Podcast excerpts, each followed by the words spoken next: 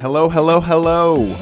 Hi, I'm Keegan Nickerson. And I'm Kaya Burke, and this is DACast, which is a student created and a student produced podcast from Danville Area Community College. Here on DACcast, we get to know the familiar faces we see all over campus in hopes that students at DAC and members of the community get to know each other a little better. No, I think too is like if you eat the wrong food, uh, you have like weird dreams, man. How many bad burritos have you had in I've had a few.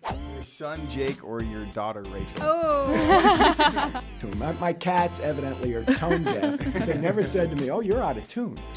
But he was actually the house band for the Chicago Blackhawks and played all their home games for a year. Oh, yeah. So tell us about that. Thanks for listening. This is Kaya Burke with Keegan Nickerson. This has been the DACcast. Stay classy, Jaguars.